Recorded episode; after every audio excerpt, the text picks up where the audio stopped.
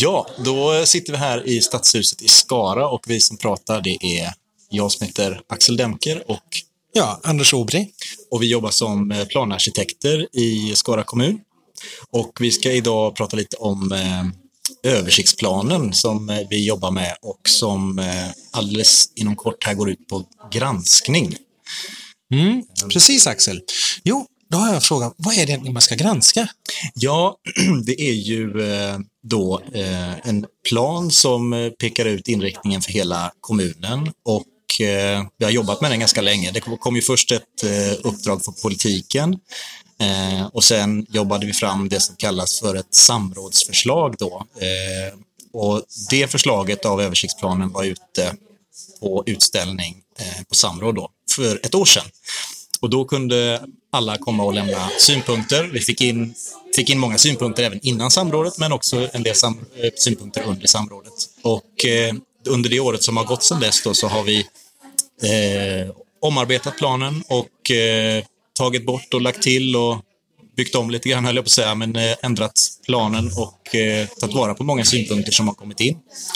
Eh, och nu är det då dags för nästa steg då, att vi ska visa granskningsversionen av planen och då kan man igen komma med synpunkter.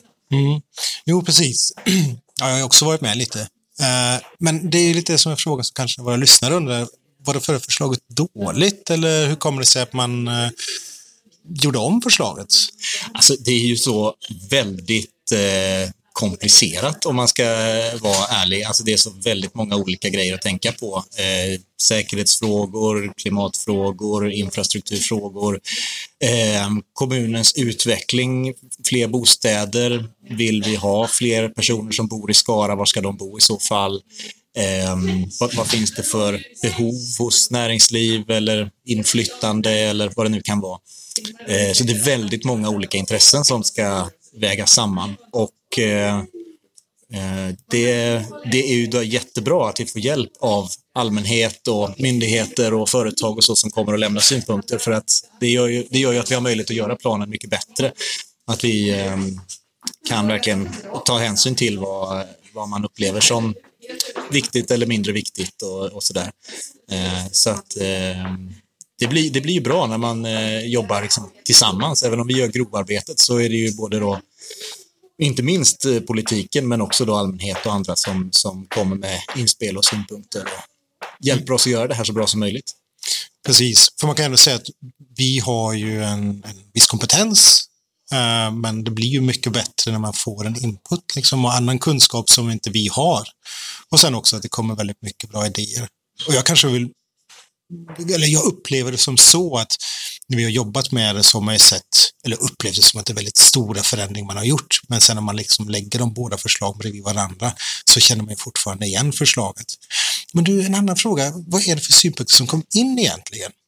Ja, det är ju eh, högt och lågt verkligen. Alltså, det är ju, eh, kan ju vara detaljsynpunkter som eh, eh rör ett, ja, ett enstaka område eller en viss del kanske att eh, om, det, om man, man är lite orolig över hur, hur en viss väg ska, ska klara en mer trafik som kanske kommer eller, eller så. Sen är det ju en del synpunkter på um, som är mera övergripande karaktär. um, vilken mark man ska bygga på och inte bygga på. uh, jordbruksmark eller omvandla mark uh, till nya ändamål. Uh, och eh, även en del synpunkter på själva presentationen, omfattningen, eh, hur, hur, man, hur man kan läsa materialet och så.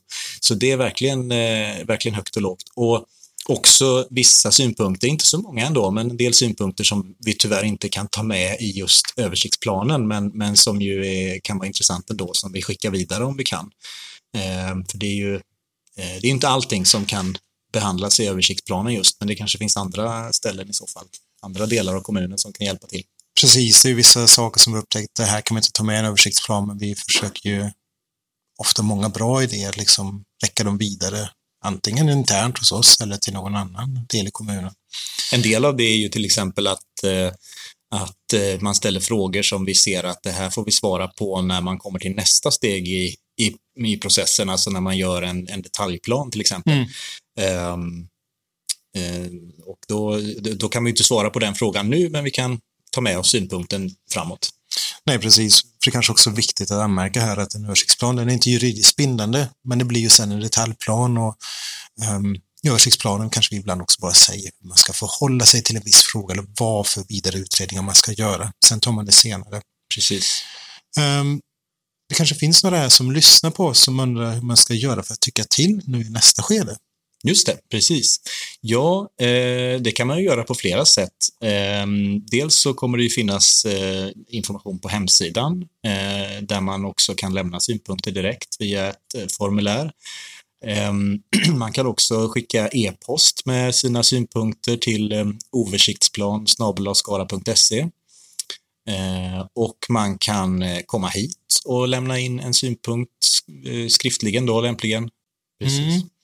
Um, vi kan väl tillägga också att alla, alla synpunkter som kommer in då, de, de diarieförs som det heter då.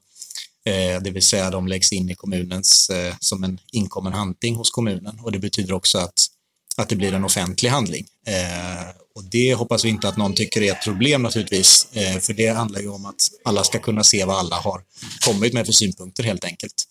Eh, så det inte ska vara att det lämnas några hemliga synpunkter eller så, utan alla, alla synpunkter som kommer in, de, de dokumenteras och kan läsas av, av andra också om man, om man är intresserad av det. Precis, men är det såklart att vi får in någon skrivelse eller någonting där det inte står någon avsändare på, så kan vi inte liksom bli för namnet. Nej, det är helt riktigt och vi tar ju emot synpunkten ändå. Eh, ja, helt riktigt. precis. Och där kan man också säga att eh, vi har en samrådsredogörelse också, det vill säga alla synpunkter som har kommit in under samrådet eh, listas ju. Eh, de har kategoriserats också efter olika kategorier och områden. Och vi bemöter ju alla synpunkter som kommer in.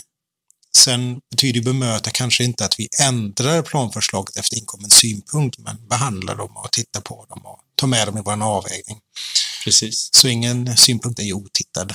Nej, men så är det precis. Och alla de synpunkterna då som kom in under eh, samrådsperioden som du sa, då, de är ju sammanställda i en samrådsredogörelse som också då finns tillgänglig nu då i och med att planen går ut på granskning.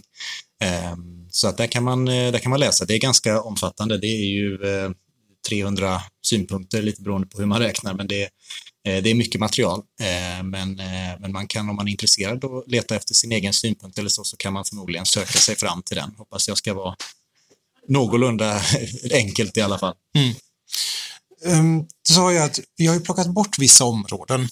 Uh, men nu kanske också någon undrar, alltså, man kan ju komma på någonting under tiden eller det är kanske första gången man också kommer i kontakt med att vi uh, tar fram en översiktsplan. Kan man komma in med helt nya förslag?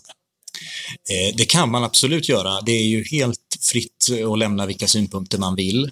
Men man ska ju vara medveten om att det är lite svårare den här gången att för oss att ändra på eh, förslagen i, i översiktsplanen eftersom vi nu har kommit längre fram i processen. Eh, både politiken och, eller framförallt politiken skulle jag säga, är mera, mera eh, fast vid vad man, eh, vad man vill åstadkomma eh, med, med översiktsplanen och eh, det är mycket arbete som har lagts ner då utifrån ändå det förslaget som vi nu har tagit fram.